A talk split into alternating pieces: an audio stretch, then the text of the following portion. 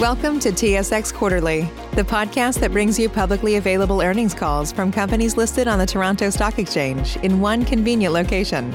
Gone are the days of looking through confusing websites. You'll find the important information right here. Enjoy the call.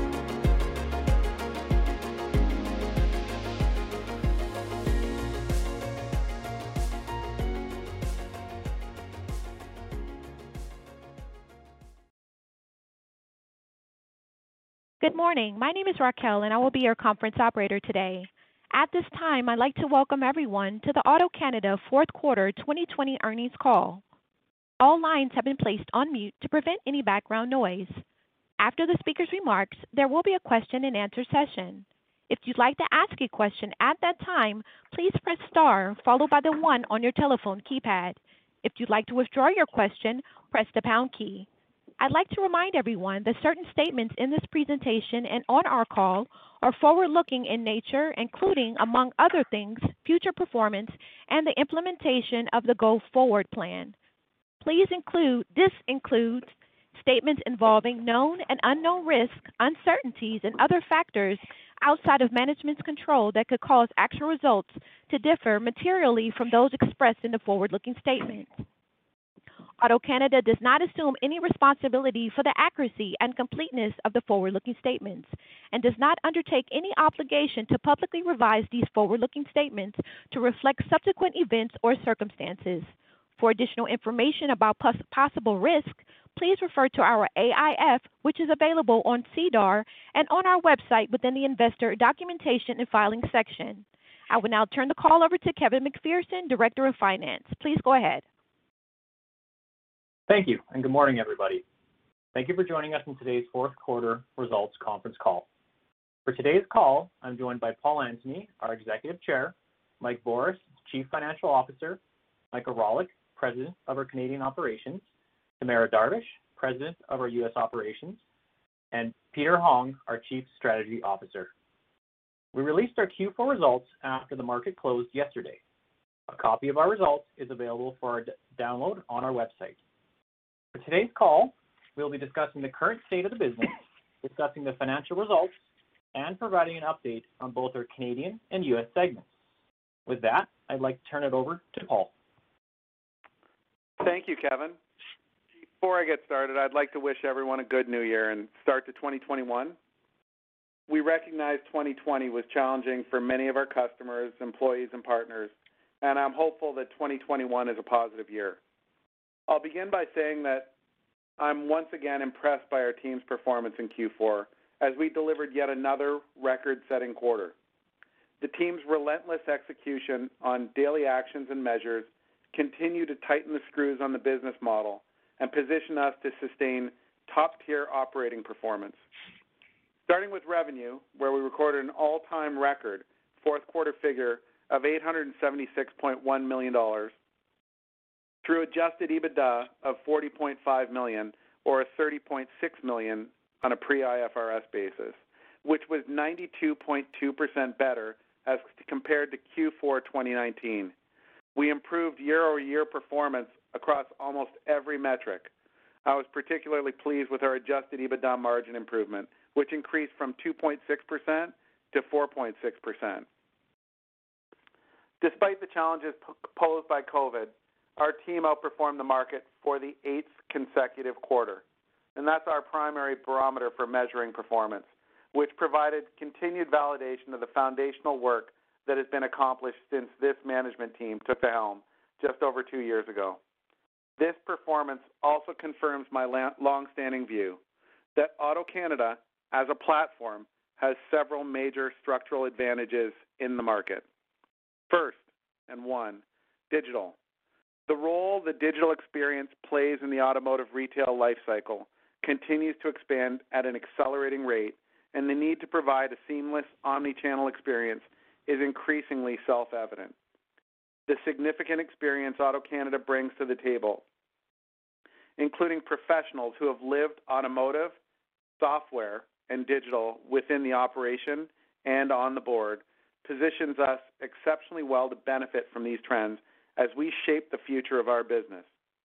We also believe the marketplace model, which was central to digital automotive for the last 20 years, is shifting towards a significantly more dealer-centric approach, reducing friction in the sales process as a result and driving unit economics for the dealer. This also benefits AutoCanada in the near term.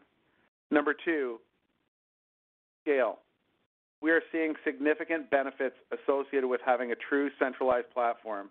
This is not only economic, but includes access to more human capital and development of stronger OEM relationships.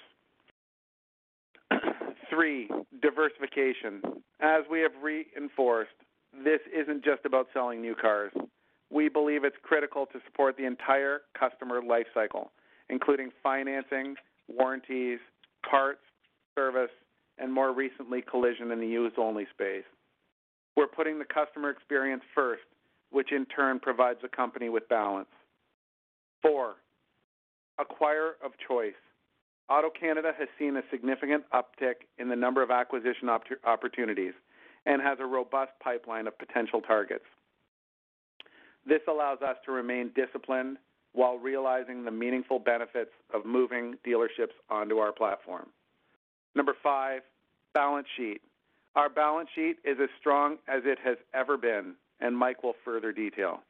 Importantly, this gives us over 250 million dollars in dry powder for M&A or other strategic initiatives within our target leverage metrics without having to go and raise equity. We will be disciplined in managing this number, but it also allows us to play offense at a point in the cycle when it's most valuable for us to do so. Sixth, and lastly, data.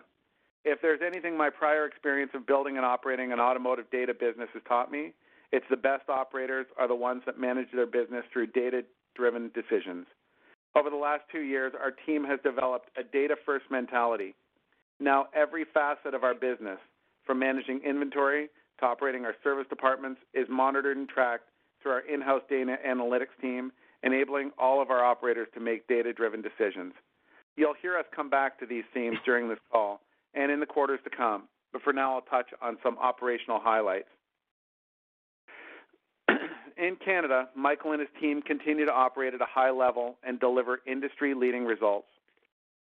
As I said before, for the eighth consecutive quarter, we have outperformed the Canadian market as same-store new retail unit sales increased 0.7% compared to a market decline of 4.9%. Our used vehicle segment was once again a key driver of the success in Q4 2020. Same-store used vehicle gross profit increased by 3.2 million or 27.9% compared to last year. Our used to new retail units also increased to 0.93 from 0.84, the ninth consecutive quarter of year-over-year improvement, and our trailing 12-month used to new retail units ratio improved to 0.95 compared to 0.78 last year. In the U.S., we continue to see improvements as Tammy's initiatives to focus on profitability and improvements to the expense structure, along with improved market demand, contributed to the U.S. platform, reporting Q4 2020 adjusted EBITDA of 1.2 million dollars. That's an increase of 2.3 million dollars over last year. This represents their sixth consecutive quarter of normalized adjusted EBITDA year-over-year improvement. We expect to begin shifting our focus from cost structure management to now entering growth mode over the coming quarters through the same vectors utilized in Canada, used vehicles, parts and service, and F&I. Regarding the Q4 balance sheet, we continue to successfully manage cash with a focus on preserving liquidity and our financial flexibility, ending the year with a net debt of 89.5 million dollars and a net debt leverage of 1.3x. That's well below our target leverage range of 2.5 to 3 times. We generated strong free cash flow of 131 million in 2020 compared to 100 million last year. I must say our employees in Canada and the U.S. have worked tirelessly and delivered excellent performance under really challenging conditions. Thank you so much. We are indebted to you. We're entering 2021 on a very solid footing. We remain well prepared to face any changes in our current environment. I'll come back to speaking more about our business model and strategy in my concluding remarks, but for now, I'll turn it over to Mike. Thanks, Paul, and good morning to everyone on the call. Echoing Paul's sentiments, this past year has marked a significant and positive turn for the company on many fronts. Operationally, the teams in both Canada and the U.S. have come a long way in building resiliency to our business model so as to be that much better positioned to counter the cyclicality of the business, supporting stable growth and protecting against recessionary environments. What we refer to as our complete business model is a key pillar to how we see our business growing. Speaking to the bottom line, on a pre-IFRS 16 basis, our annual normalized adjusted EBITDA has improved to 81.7 million for the year as compared to 59.9 million in 2019, a 36.5% improvement. Normalized adjusted EBITDA margin on a pre-IFRS 16 basis has improved to 2.5% as compared to 1.7% in the prior year and 1.6% in 2018. We continue to make progress in moving closer to our U.S. peers' margin profile, adjusting for percentage of real estate owned. From a balance sheet perspective, looking back to the start of this year, we refinanced our debentures in February 2020, just ahead of the onset of COVID-19, setting ourselves up well with liquidity and improved financial flexibility through 2020. At year-end, our net debt leverage was 1.3 times. This compares to 2.6 times at the end of 2019 and 6.6 times at our peak in Q1 2019. On a lease-adjusted basis, we've set our target at 4.5 times. At year-end, our net lease-adjusted leverage was 4.3 times. Free cash flow in the year was 131 million, compared to 100 million in the prior year. We've continued to maintain strong discipline in converting our earnings into cash, and it's worth noting that this was our sixth consecutive quarter of positive free cash flow. We've indicated, and analysts have echoed, that we have approximately 250 million of dry powder. That is to say, we can deploy capital at that amount at some return and remain within our stated net debt leverage target.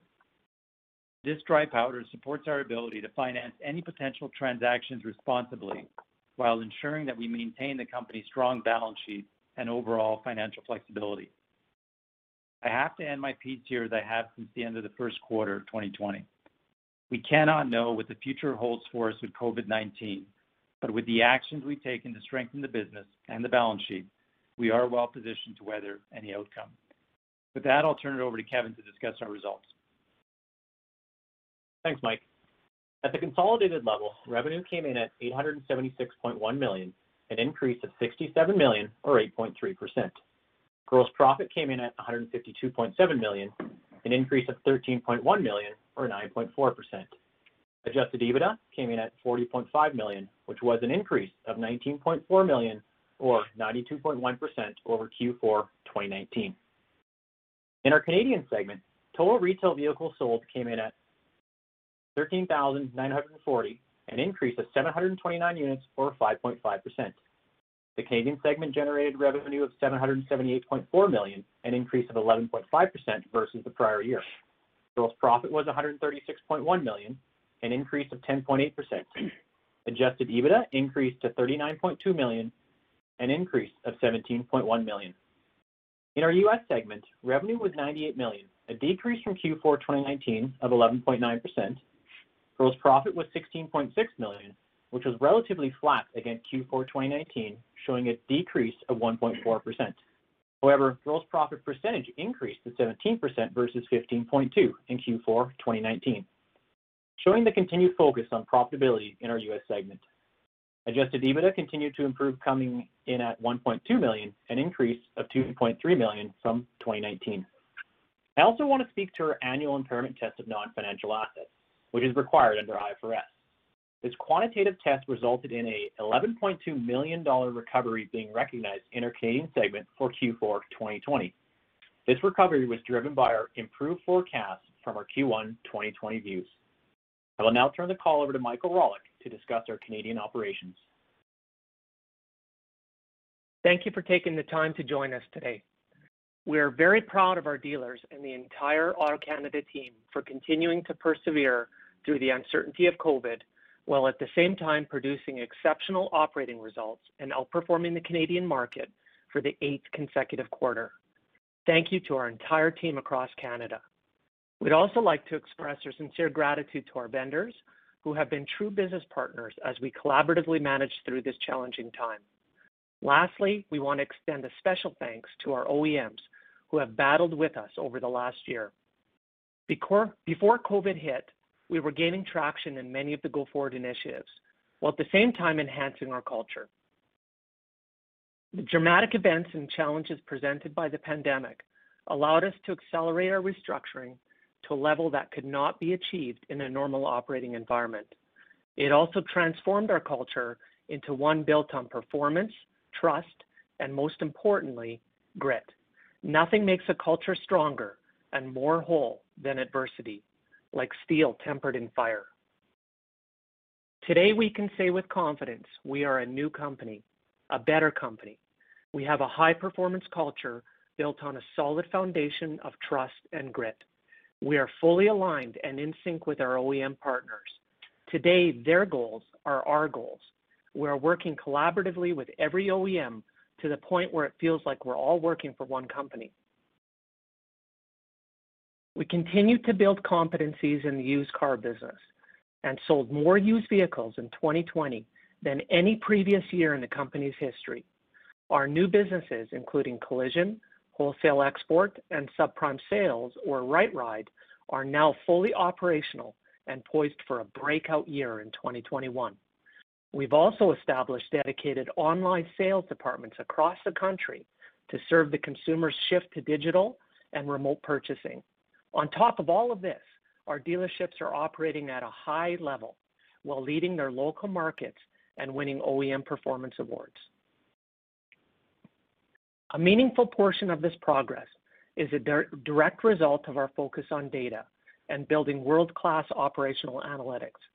We have invested a significant amount of time and money over the last two years in building an industry-leading data warehouse and business intelligence team to support insights and daily decisioning, unlike anything we've seen in the industry. At AutoCanada today, data is everything. The most common saying you'll hear in our offices and dealerships is, "Feelings aren't facts. Show me the data." In an industry primarily managed by feelings and emotion, we are data-driven and make daily operational decisions based on math and facts. This scientific approach to sourcing, analyzing, and distributing data in a consumable form to our frontline decision-makers has allowed us to unlock the potential of each dealership and OEM brand. The success of this approach is most evident in our finance and insurance business, where we have increased our gross profit by 12.8%, or an additional 316 dollars per unit in Q4 to 2,783 dollars, setting another all-time record and further solidifying our global leadership in this area. It is also evident in the success of our margin and expense improvements throughout the organization, most notably the 5.5% improvement in parts, service, and collision margins from 50.3% in the prior year to 55.8%. As we fine-tuned and implemented best practices supported by our data-driven decision-making across the organization, we began documenting our processes in order to standardize them and support the onboarding of future acquisitions. We have invested a considerable amount of time developing these processes and recently launched the AutoCanada Playbook, an operating system with supporting documentation and technology for each of our best practices. We are thrilled with the results of this system, especially considering future acquisitions.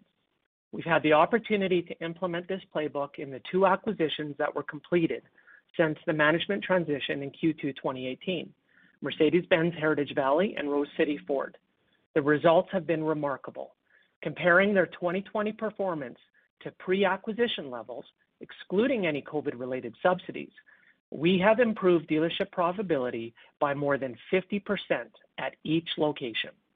This growth was driven by improvements in finance and insurance gross profit per unit of 30%, along with parts, service, and collision repair gross profit improvement between 15%-30%.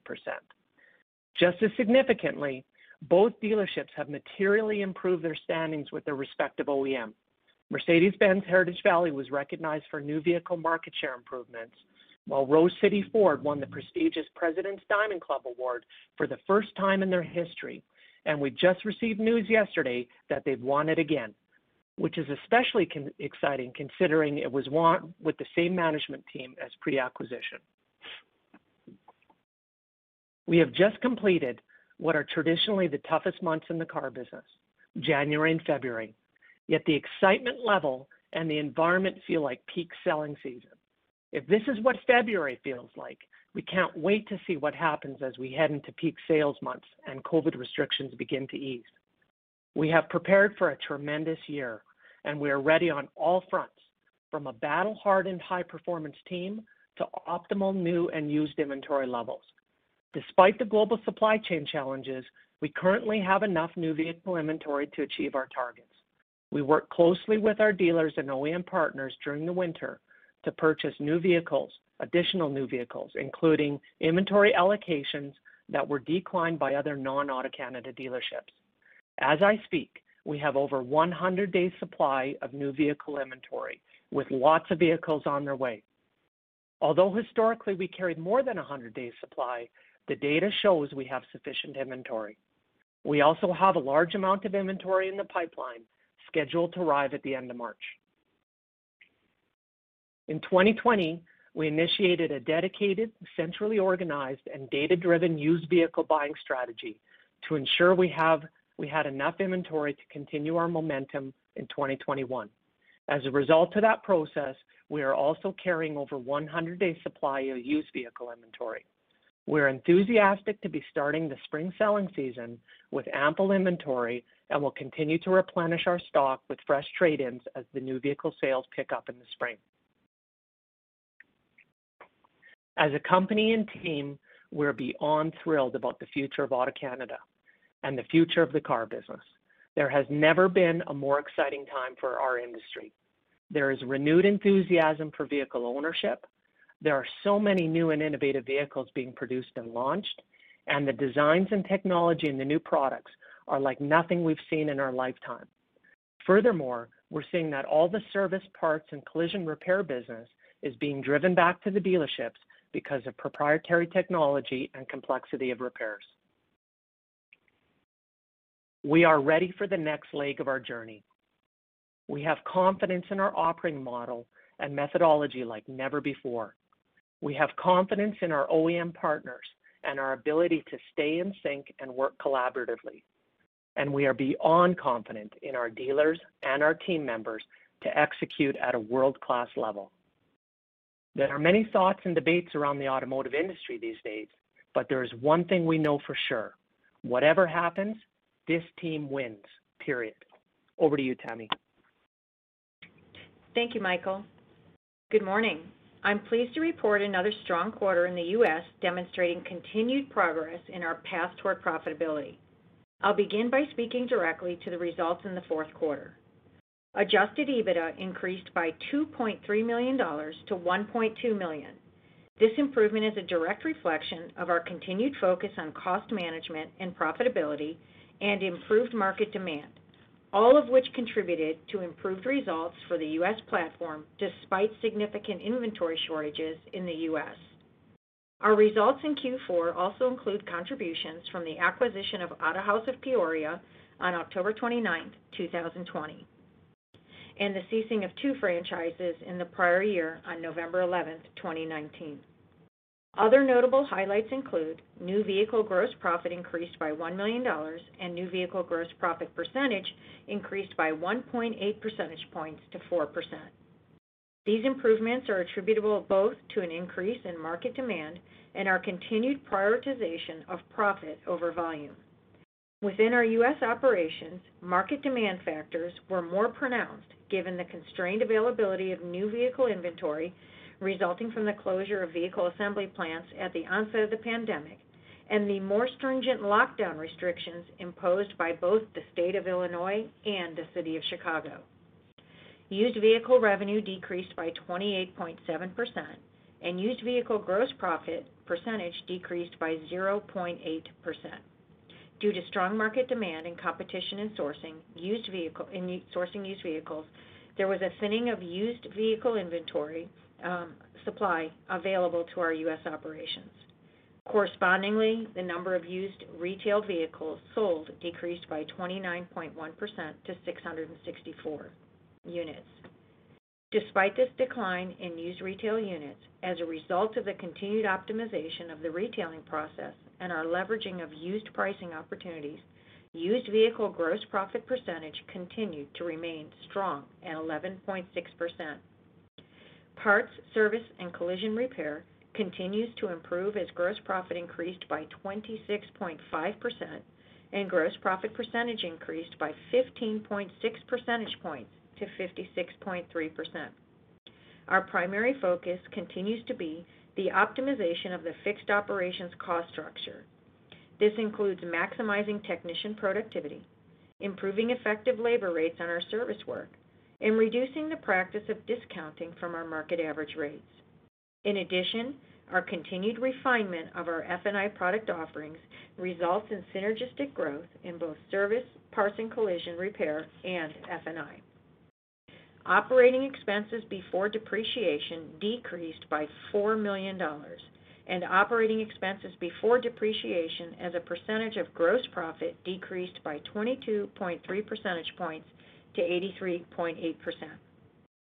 This reduction is due to our continued focus on sustainable expense management and was the foundation for the overall improvement to profitability. Overall, we are pleased that our disciplined actions to improve our complete business model are delivering results. These actions include continued optimization of our training and related business processes, particularly in new vehicles, used vehicles, parts service, and collision repair segments, a continued shift in culture towards a focus on the customer versus focus on the unit sale, continued strict discipline over operational expenses, and finally, a focus on the optimization of fixed operations. We're also continuing to leverage successful Canadian operational initiatives.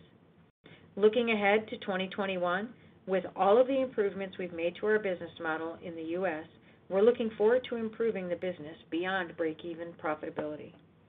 I, too, would like to once again express my deep appreciation to all of our dedicated team members.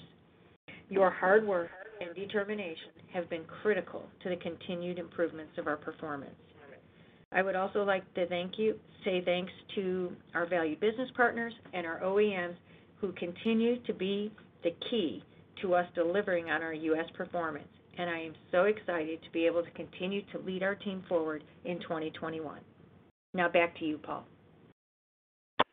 Thanks, Tammy. I'd also like to say thank you for all the continued support from our strategic partners, financial institutions, and OEM partners and investors, as Michael and Tammy have as well.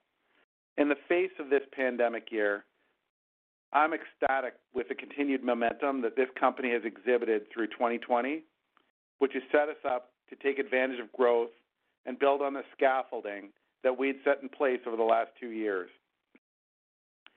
Our performance reflects the fundamental strength of our business model, teeing us up for our next leg of growth. As we look ahead to our next phase, the Used Digital Retail Initiative, we continue to refine and develop our strategy to drive diversification in vehicle sales and capitalize on the incredible momentum in the category, as validated by the success of these initiatives in the United States by companies like CarMax and Carvana. This division will drive the development of a national network of used vehicle dealers through both organic development and acquisitions, as well as an online platform, and will represent Canada's first national used vehicle platform. We are rolling out this strategy in a multi-phased approach that we call our crawl, walk, run plan. Currently, we're in the crawl phase, focusing on the Canadian pre-owned market, building out and acquiring used car superstores capable of selling in excess of 20,000 used vehicles per year as a foundation, while also developing the ability to efficiently recondition high volumes of vehicles at scale. As part of this effort, we recently acquired Haldimand Motors in November, one of Canada's premier largest used vehicle dealers. As our crawl efforts mature, we'll move into the walk and run phases, during which we'll overlay digital capabilities, build out a dedicated call center, and harden the economic model while reinforcing a national brand. Used digital retail aside, we strongly believe in the industry's ongoing digital transformation. We expect to leverage our efforts with the used digital retail initiative across our entire platform, which we believe will complement the efforts and objectives of our OEM partners. Beyond digital initiatives, the strength of our operating platform and balance sheet has enabled us to remain on offense and attack other vectors of growth in a disciplined M&A strategy. We have an extensive pipeline of acquisition opportunities that we continue to assess qualitatively and quantitatively with the goal of diversifying by geography and brand, in addition to expanding our network of used dealerships and collision centers. With the $250+ million of dry powder that Mike mentioned, we're well-positioned to take advantage of these acquisition opportunities while maintaining our strong balance sheet and flexibility. Importantly, I believe the strong reputation AutoCanada has now built over the last two years has made us a trusted counterparty in looking at acquisitions. Whether we're working with individuals, generational family operations, or with multi-store, multi-regional groups, people like to work with us because we work hard to deliver on what we say. As long as we remain within our target internal operating and capital allocation metrics, we're willing to work with vendors to achieve a deal that makes sense. As we've said before, we continue to be proactive and vigilant as to what the future holds with any impacts from COVID-19. That said, we believe we've stabilized the fundamentals of our business while identifying and developing several growth vectors. New cars aside, including F&I, parts and service, collision repair, near-prime, subprime, and used-only retail. Our team has been mobilized to approach each one of these growth opportunities with the same intensity and vigor with which we rebuilt this company. These are very exciting times for AutoCanada, finally. We're poised to take advantage of the disruption and consolidation in the industry and blaze a new path forward in the evolution of our company. Now I'll turn the call over to the operator for any questions. Thank you. Thank you. The floor is now open for your questions. To ask a question, please press star followed by the one on your telephone keypad. If you'd like to withdraw your question, press the pound key. Please stand by while we compile the Q&A roster. Our first question comes from the line of David Ocampo with Cormark Securities. Hi, good morning, everyone. Hey, David. Paul, I'd like to zero in a little bit on the used uh, strategy here, and maybe you could talk a little bit about the capital requirements, at least in the crawl phase, how much it's going to cost to acquire those dealerships, and then moving on from that, what are the capital requirements from a technology standpoint? Yeah, happy to. So, you know, there's a couple of ways to think about that. So we look at buying these dealerships um, kind of in the 1.5 to 3x uh, EBT uh, multiple. Obviously, these dealerships turn out to be quite accretive for us. And so we don't think that there's a significant spend um, required to get us to scale. Uh, and we're we're trying to do this in in a you know quite a disciplined way. Secondly, you know we're not going to be able to fill out the entire country um, through acquisition. And so where we can't actually go and um, buy or make an acquisition, um, you know, we're looking at greenfielding, and the cost of greenfielding is significantly less. So that's that's kind of the the way we're thinking about setting it up. And then as far as the digital retail piece, you know, the the tech technology part of it, we don't think is overly expensive. I mean, if you there there's parts of it that can be, like the basically the analytics around buying and procuring the used vehicles. Um, but as far as delivering them and creating a you know a, a marketplace for for consumers to go on, value trades, and be able to purchase the vehicle, that's already been done, and we can kind of take best practices, and we are taking best practices from many of the companies out there already that are already serving up, you know, great, quite frankly, great customer experiences in the United States. Um, and it, it's the back end that that really is is not changing. Like the buying the vehicle, reconditioning the car, the hard labor that it actually takes to get that car from you know from auction or from a customer's driveway um, to us for frontline ready that's something that hasn't really changed. So so setting up this um, this digital experience which is you know that that that's highly important to us to allow a consumer to transact online is not something that we think is going to take tens of millions of dollars. It it's it's in the high single digits to actually develop we're we're already working on it. Right. And you mentioned that you're giving up, you know, part part of ownership interest in the in the new strategy to get that multiple a little bit lower, I, I presume. Uh, but maybe perhaps you can talk a little bit about the 10% options that you, you you'll be providing to either employees or service providers. If you can provide any incremental details around that, that'd be great.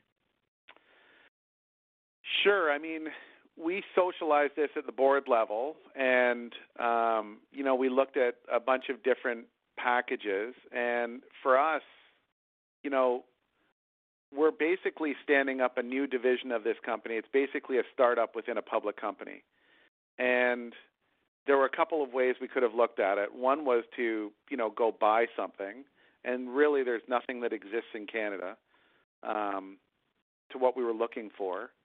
Um, secondly, it would be to build it and go on 100% risk at Auto Canada, and you know to build out the infrastructure and build out the machinery needed to be a used car platform and you know build greenfield locations and and so on and so forth, um, and then hire the talent to actually go and scale this. Uh, and and in that scenario, that would have been you know, if it works out 100%, then then that would be a, a great win for the company. If it doesn't work out, that would be a huge drag on our balance sheet, and frankly, something that you know the the board and management decided that that wasn't the right the right um, the right methodology for thinking or framework for thinking about it.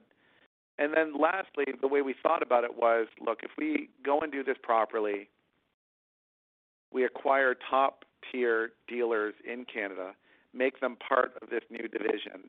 So if this is successful, obviously the shareholders and the company is massively successful, and they're ultimately successful as well. And so what it does is it provides downside risk to the company. And so even in the worst case scenario, um, the company still is in the in the position of acquiring car used car transactions between 20 and 30,000 used car transactions incremental, as well as acquiring these dealerships at you know accretive multiples. And so when we thought through the the whole the whole way of how to build this, this seemed to make the most sense. Oh, it's the good most, color. The most risk. And then maybe a last one for me before I hand the call over. Um, you provided some good incremental details about the liquidity event or liquidity option that the the owners have. Uh, maybe you could talk a little bit about your liquidity events. Uh, I think it says here that you have you can exercise a liquidity event at any time, and then there's an option after 10 years. Would that be payable all in cash? How how does the dynamics work for that? To be honest, I think I'm better off to send that over to Mike. It's something that I didn't really focus a ton on, and I think the only way that the way I was thinking about it personally is that unless this thing is successful, um, the liquidity of this doesn't really matter, right? So um, if this thing is a massive success, then providing liquidity to anybody that needs it shouldn't be a problem. And if it's not a massive success, then even in the worst case, again, Auto Canada has acquired dealerships at um, at at you know really exciting multiples, uh, and that makes them accretive. And you know, me or any other um, equity holders of this new co wouldn't necessarily do that well. And so I'm I'm really focused on obviously building this thing out and hopefully having a, a great success of it. But Mike, I'll I'll let you elaborate. Sure. Um, yeah, David, we we have the optionality of of um, covering off the liquidity event with shares of the company. So obviously, we we can do it with equity, we can do it with uh, cash. But assuming this is a success that we think it can be, then more more likely than not, we'd be looking at equity. Okay. And and you guys also have that option to to purchase the shares if, they're not doing well or presumably after a certain period of time. Is, is that something that you would would execute on if you saw fit? Sorry, if you're thinking about uh, the executive chairman's or, or Paul's uh, interest, then yeah, 10 years, either Paul has has rights or the company has rights. So we can, well, we have uh, put call rights at 10 years. Okay, that's it for me. Thank you. Okay, thanks. Our next question comes from the line of Chris Murray with ATB Capital Markets. Good morning, folks. Hey, Chris. Hey, morning. Um, morning. Um, so just maybe thinking about the the core business, um, and as we go into 2021, you know, I think that one of the things that was a pleasant surprise is just the ratio of your operating expenses to gross profit um, through Q4. And I know we've been talking about that a little bit. Um, but as we're going into 21, um, how do we think about your operating expense leverage? Um, you know, I think you've talked a little bit about you've done a lot of stuff on the cost side. Um, I think the last time we talked, you know, there was some expectation you may have to add some cost back to the system just to handle growth. Um, but just how should we be thinking about that relationship um, as you start to get into more normalized operations, and has your thinking changed about having to add costs back? I'll let uh, I'll let Michael handle that question. Okay. Uh, with regards to the expense margin, uh, everything feels very normal to us. So I don't quite remember what was said or, who said it in Q3, you know, with potentially adding uh, expenses back, but that seems like a lifetime ago.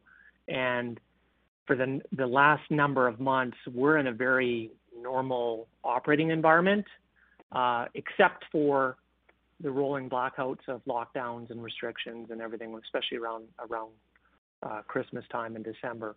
Uh, but things feel normal to us. So I, we don't we don't have expenses lingering or people on furloughs that we're wondering if we bring back or not. Like this is a very normal environment for us. If that answers your question. Yeah, and just I, I mean I guess the other piece of it is um, you know with the existing cost base that you have today, you still feel comfortable that you can continue to drive gross profit. Oh yeah, absolutely. No, we've got we've got tons of tons of runway. We're, we are we are, as of today, like we, we are ready for 2021 on all fronts, and uh, no additional costs, no uh, excess capacity, no restrictions on capacity. We're ready to go. Okay. Um, and then, Mike, maybe you want to take this one. Um, just any thoughts around um, any additional CEWS payments or any other adjustments that we should be kind of aware of as we go into 21? No, I think it'll it'll continue to trail off. I mean, we talk about internally whether we continue to call it out. I think we will, you know, as we as we get any CEWS payments, it'll be calculated on a dealership by dealership perspective. So it was it was uh, it was down to like 2.8 million in Q4. I would imagine. I think we still may apply for some amounts in Q1, but again, I I think that amount is going to continue to diminish as we move through the year. So and I think the program will actually kind of trail off as we move out of uh, out of Q1. So call it call it de minimis in terms of overall impact to the business. Okay. Um, and then my my next question is around the M&A strategy. And and I mean, guys, I appreciate you know the last couple quarters. You know, the commentary has been we've got a healthy pipeline, we've got a healthy pipeline. Um, but we really, you know, outside of, you know, call it the smaller transactions and maybe the specialty transactions around Howland, um, we haven't seen you guys execute on transactions. How should we be thinking about, um, I guess two parts. One, your ability and on being able to execute in 2021. You know, maybe I'll be bold enough to ask you the question that, uh, you know, do you guys have a number in mind of how many dealerships you wanna actually try to acquire this year? Um and how do you feel about being able to do um, the due diligence requirements and actually the integration requirements um, of multiple dealerships maybe all at once? I would say, I'm gonna make this a little bit longer than it maybe needs to be, but I think I need to say this. When we first got to AutoCanada, Um, we were constantly being asked to come out and go marketing and talk to analysts, talk to investors, and so on and so forth.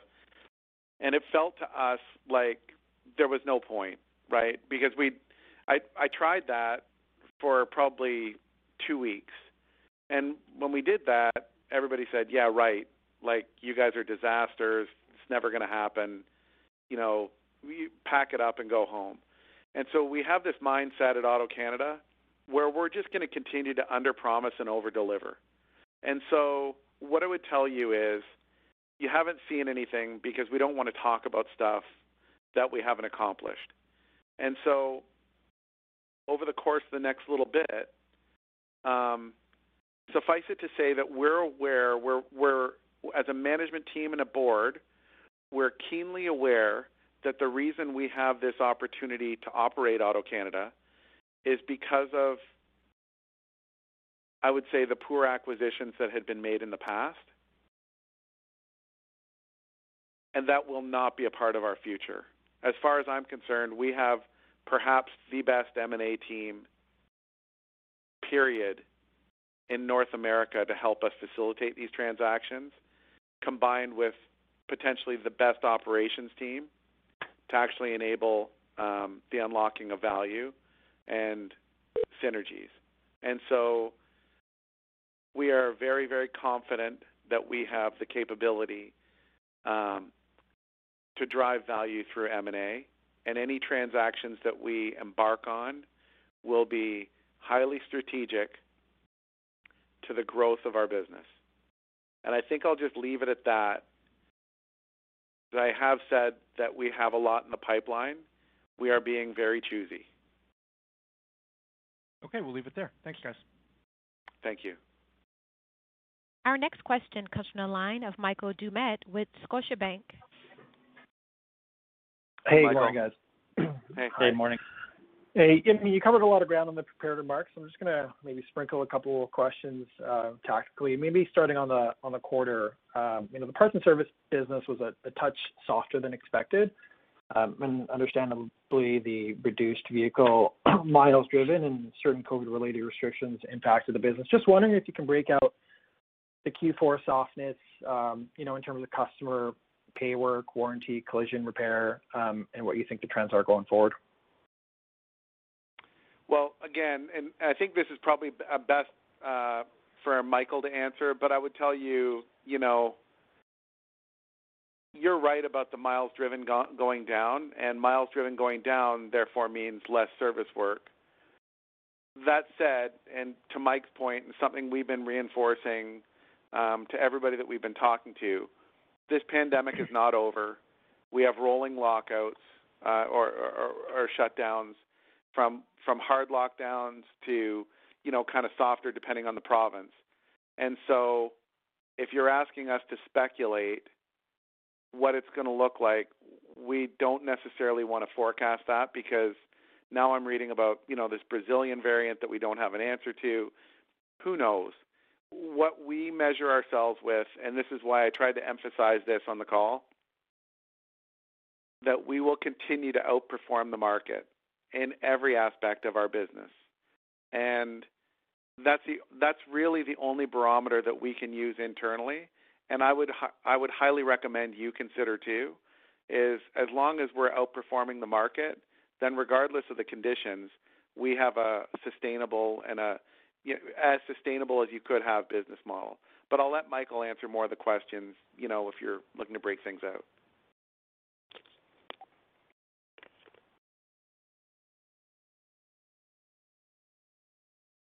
Michael? Oh, sorry, Paul. Uh, so uh, I'll, I'll, back up a little bit on it and uh, go into parts and service collision. So uh, when we look at our, margins across all of our business units, and uh, this relates to the previous question, uh, there are no ratios, and then of course we're tracking everything, right? So OPEX is, is broken down to a very granular level and gross and everything else.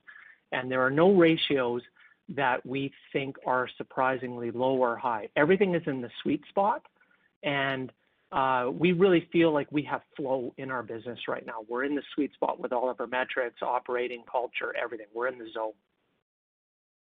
The part that makes us excited is the continued runway on used vehicles and uh, uh, switching to fixed operations, and is the recovery, the impending recovery of our fixed operations. Because with everything going on right now, we still have this drag in miles driven.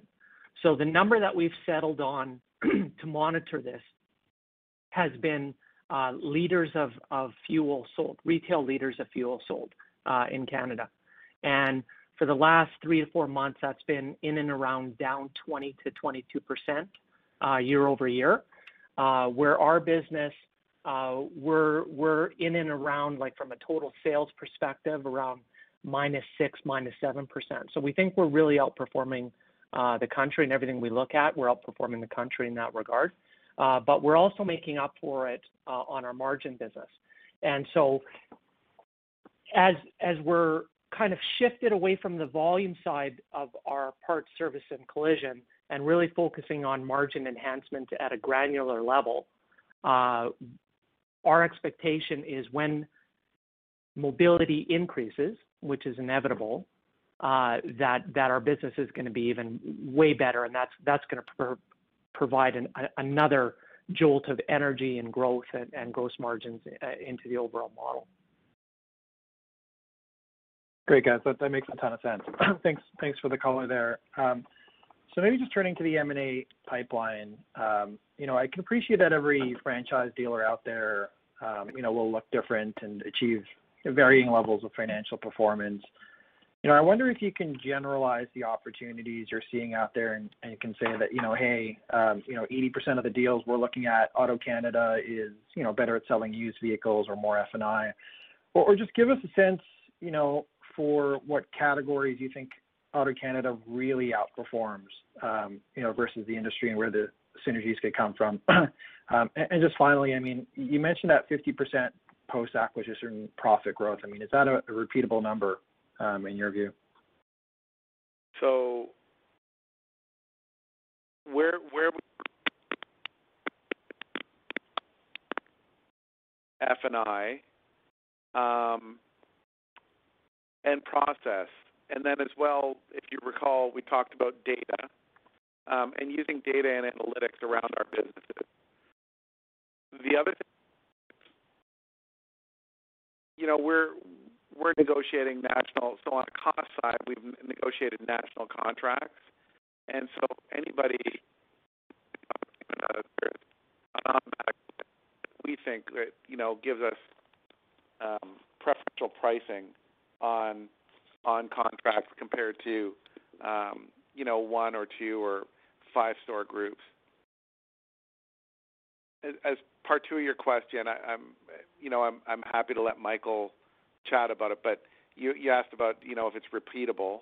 My our view at at Auto Canada is it is. Um, there's there's a lot of stores that have been you know operated as a family business and not necessarily professionalized, and we think that the opportunity to professionalize that business and overlay our synergies result in asymmetric upside. But Michael, I'll let you opine. Yeah, I, think that overall, like the advantages are many, and, Paul mentioned them in his script with it, with the six points that he started off with. Uh, but I would say high level, our, our advantages we're a professional management team, and we're we're a professional management team with a real data focus, and we have scale enough where we have specialized individuals uh, for for each segment of the business. So uh, it, it's the whole concept of the division of labor and the specialization. So if you look at a dealership and you say, okay, that, that dealership is one business, and most independents, you have uh, one general manager, owner, operator, uh, oftentimes family business, that's overseeing the dealership. The way we look at the business is we say we have a new car division, we have a used car business, we have a service business, a parts business, a collision business, and a finance and insurance business. and each each one of those six departments has dedicated competitors that get up every day and live and breathe that industry. So, for example, our parts business goes up against the Napas of the world. Our collision business goes up against the Boyds of the world. And as an individual owner operator, you, you can't you can't get up every day and compete with specialized competitors that all they do is do that and you're doing one of six things during that day. But at Auto Canada, we can compete where we have the large enough scale where we have a director of collision that goes head to head with Boyd's with our collision business. We have a director of service, we have director of parts, we have dedicated whole team around finance and insurance.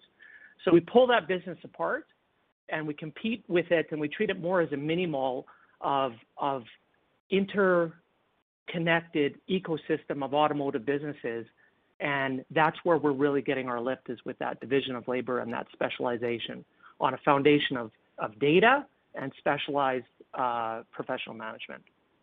So we think absolutely it's repeatable. We're, we've built this platform for growth, uh, and, and we're, we are ready for the next leg of our journey.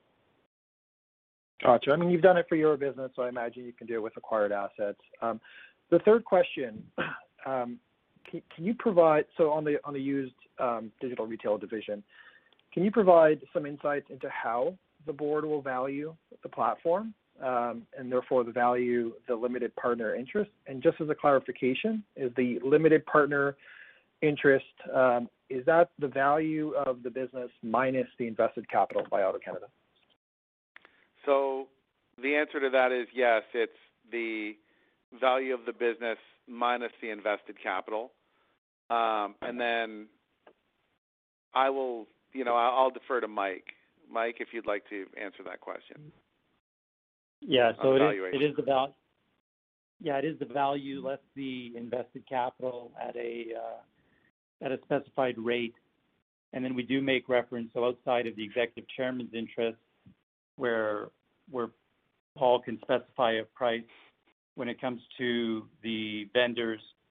That's where we'll be using a independent valuation and the independent valuation will take a look at what's the value of Auto Canada to begin with, and then begin subtracting the parts of the business.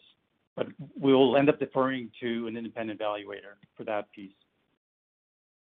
And then again, going back to the limited partner interest, as we've indicated, the holder for the holder of the of that interest after three years has a put right, so they can put it to Auto Canada, and then after the fifth year, we have the call right, so we can we can call that at five years. Gotcha. Thanks for the answers, guys. Um, really exciting story. Thanks. Our next our next question comes from the line of Luke Hannan with Canaccord Genuity. Yeah, thanks. Uh, good morning, guys. Um, I just wanted to focus um, for a moment on um, F&I. That was an area of strength for you guys um, in the quarter. So I'm curious to know what what kind of white space, what kind of opportunity is there for you um, in this segment, and and how would you sort of rank yourselves uh, relative to peers here? Well, I'll let Michael take that, but I've got to say, like, we feel like we are globally, you know, like F&I masters, and that's because of Michael and his team, uh, led by Michael Pestrak. It's it's incredible to watch. Michael, I'll let you take it from here. Yeah, so I agree. Ranking to peers, uh, we, we, rank ourselves number one, uh, and that's a it's a real area of strength for us. This team continues to grow I, I, I don't I don't know what runway is left, but uh, they keep they keep going and going and going, and even in January and February, we're seeing continued growth in that area. So uh, it's very exciting. Uh, the most exciting part about F&I, uh, I think, is going to be on the acquisition side, uh, where that's going to be an area where we're going to get our quick and immediate wins uh, from acquisitions and it's really that's where our focus like on on data and and numbers and process really really shows up is in F&I because the F&I part of the business is really like Moneyball. It really is granular data and analysis and operational analytics supported by process. And so uh, we're, we're pretty excited about our business. I don't know if, if there's anything more specific I can add about that. Nope, that's uh, that's that's very helpful. Um, my next question, I guess, is just on the on, on sort of your, your capital requirements for, for 2021. I get that there's going to be some capital allocated to um, acquisitions, but and Mike, maybe this is more of a question for you. How are you thinking about, um, you know, if we look historically, I think you've spent around 28, 29 million in capex, and also um, you know, in the past, there's been a dividend that you guys have paid as well. So how are you thinking about your capital budgeting for 2021?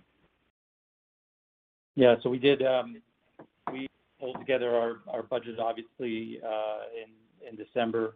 Uh, the numbers that we have for the current year, 2021, are not going to be dramatically different from what historically has been the case. And, you're right, the spending has been about 28, 28, 28 to 29 million over the last three years. So, you know, I'd say directionally, we're probably a little lighter than that in uh, based on what we have right now in our with visibility um, on on capital. I think on dividend, I'm gonna I'll defer to Paul to speak to the dividend. Yeah, I mean I'm happy to speak to the dividend. The answer is we're still in the middle of a pandemic, and we suspended the dividend because we were uncertain. Um, at at what point that we're you know if if if something were to ever go bad um you know would we look at ourselves and say well we should have kept the dry powder for you know for for safety of acquisitions or for safety of the company and so while we're going through this um while we're going through these times and there still is uncertainty uh, we don't think it's prudent to actually reinstate the dividend at this point Understood. Um, last one for me, uh, and then I'll pass the line. Uh, Paul, when you think about the just your your competitive positioning within parts and service and collision repair, what would be, I guess, what would be some of the characteristics that make you feel like you're better positioned um, compared to, you know, the Boyds of the world, for example? What are some of the things that you believe will help give you a better value proposition to your customers uh, coming out of the pandemic when volumes return? I feel like I like this is this I, I almost feel like I wish this question came and thank you because I this is where I I'm, I mean I have a lot of um, insight and spend a lot of time in this. We think about cars as a, a piece of hardware and a piece of software, and every day cars cars are getting more and more complex. And if you think about that, and you think of think about the fact that, you know, if you want your iPhone fixed properly, you actually take it to the Apple store when you crack the screen. Um, if you want a battery replaced, you you take it to the Apple store. As cars are becoming more and more complex, the ability of the collision repair shop only to do all the the collision repair work and sync the car up for calibration, which it needs to have um, you know, in in order for all the um, collision avoidance systems to work, um, it's becoming more and more rare. And so our belief is that as cars are becoming more and more complex, and the necessity to actually bring that car to the OEM more and more makes it ever so ever ever so more important for us to actually have collision repair centers to facilitate the repair of the vehicle just like we do mechanically for our customers. And so I, I, I would say that if you just think about it, the idea of bringing the the car to a collision repair shop that's not affiliated with an OEM in the future could be problematic. And I think that's why you're seeing many um, collision repair centers actually become certified by the OEMs.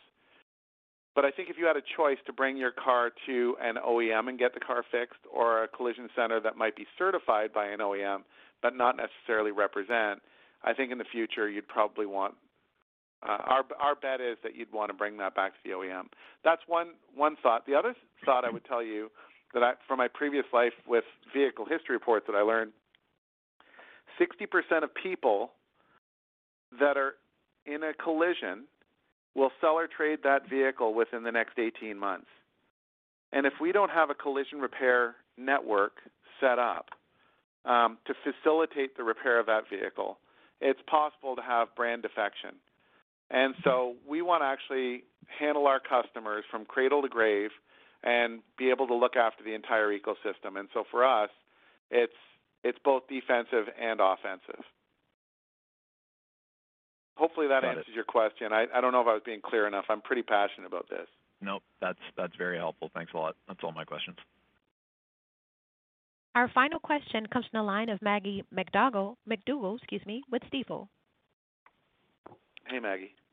Hey, uh, thanks for taking my question. So um, I wanted to circle back on something that I thought was interesting from your preliminary comments, uh, which was that you're using data analytics internally in a way that the business has never used them before. Um, so can you elaborate on internal data analytics capabilities and then the synergies that these present as you can sort of unlock um, doors between divisions? And as you continue to scale the business through collision, your RightRide program used a new um, growth initiative.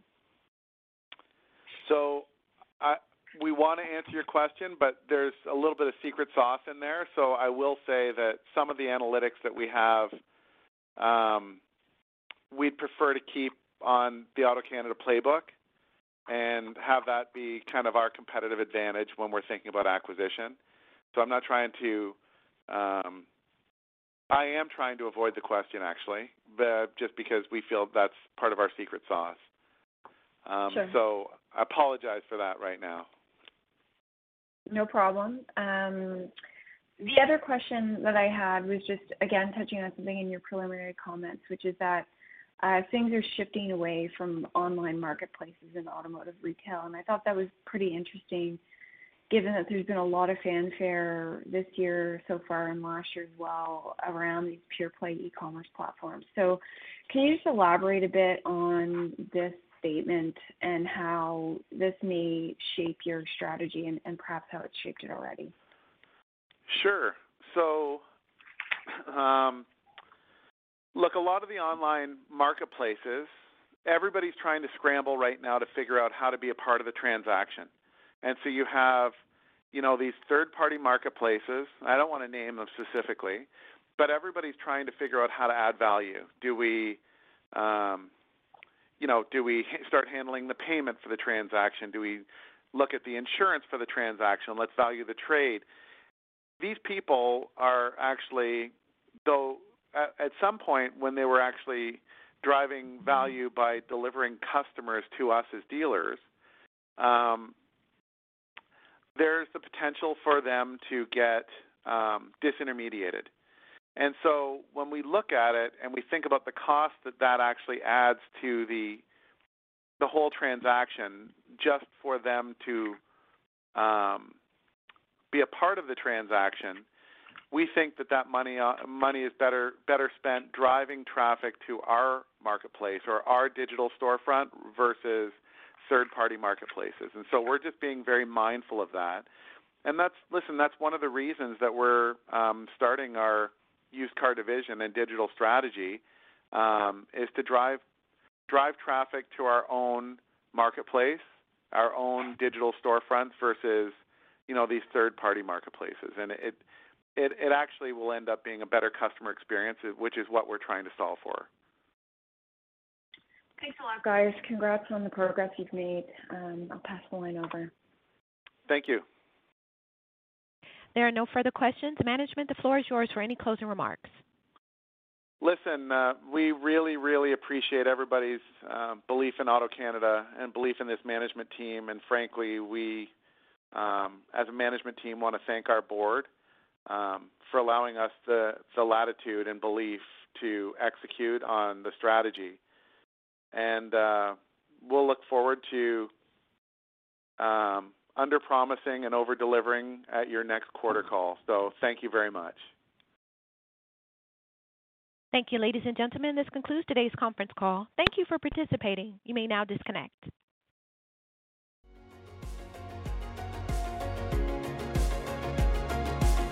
Thank you for listening to TSX Quarterly. If you enjoyed the cast, remember to leave a good rating. And remember, for any additional inquiries, please consult the company's investor relations section on their website. See you next time.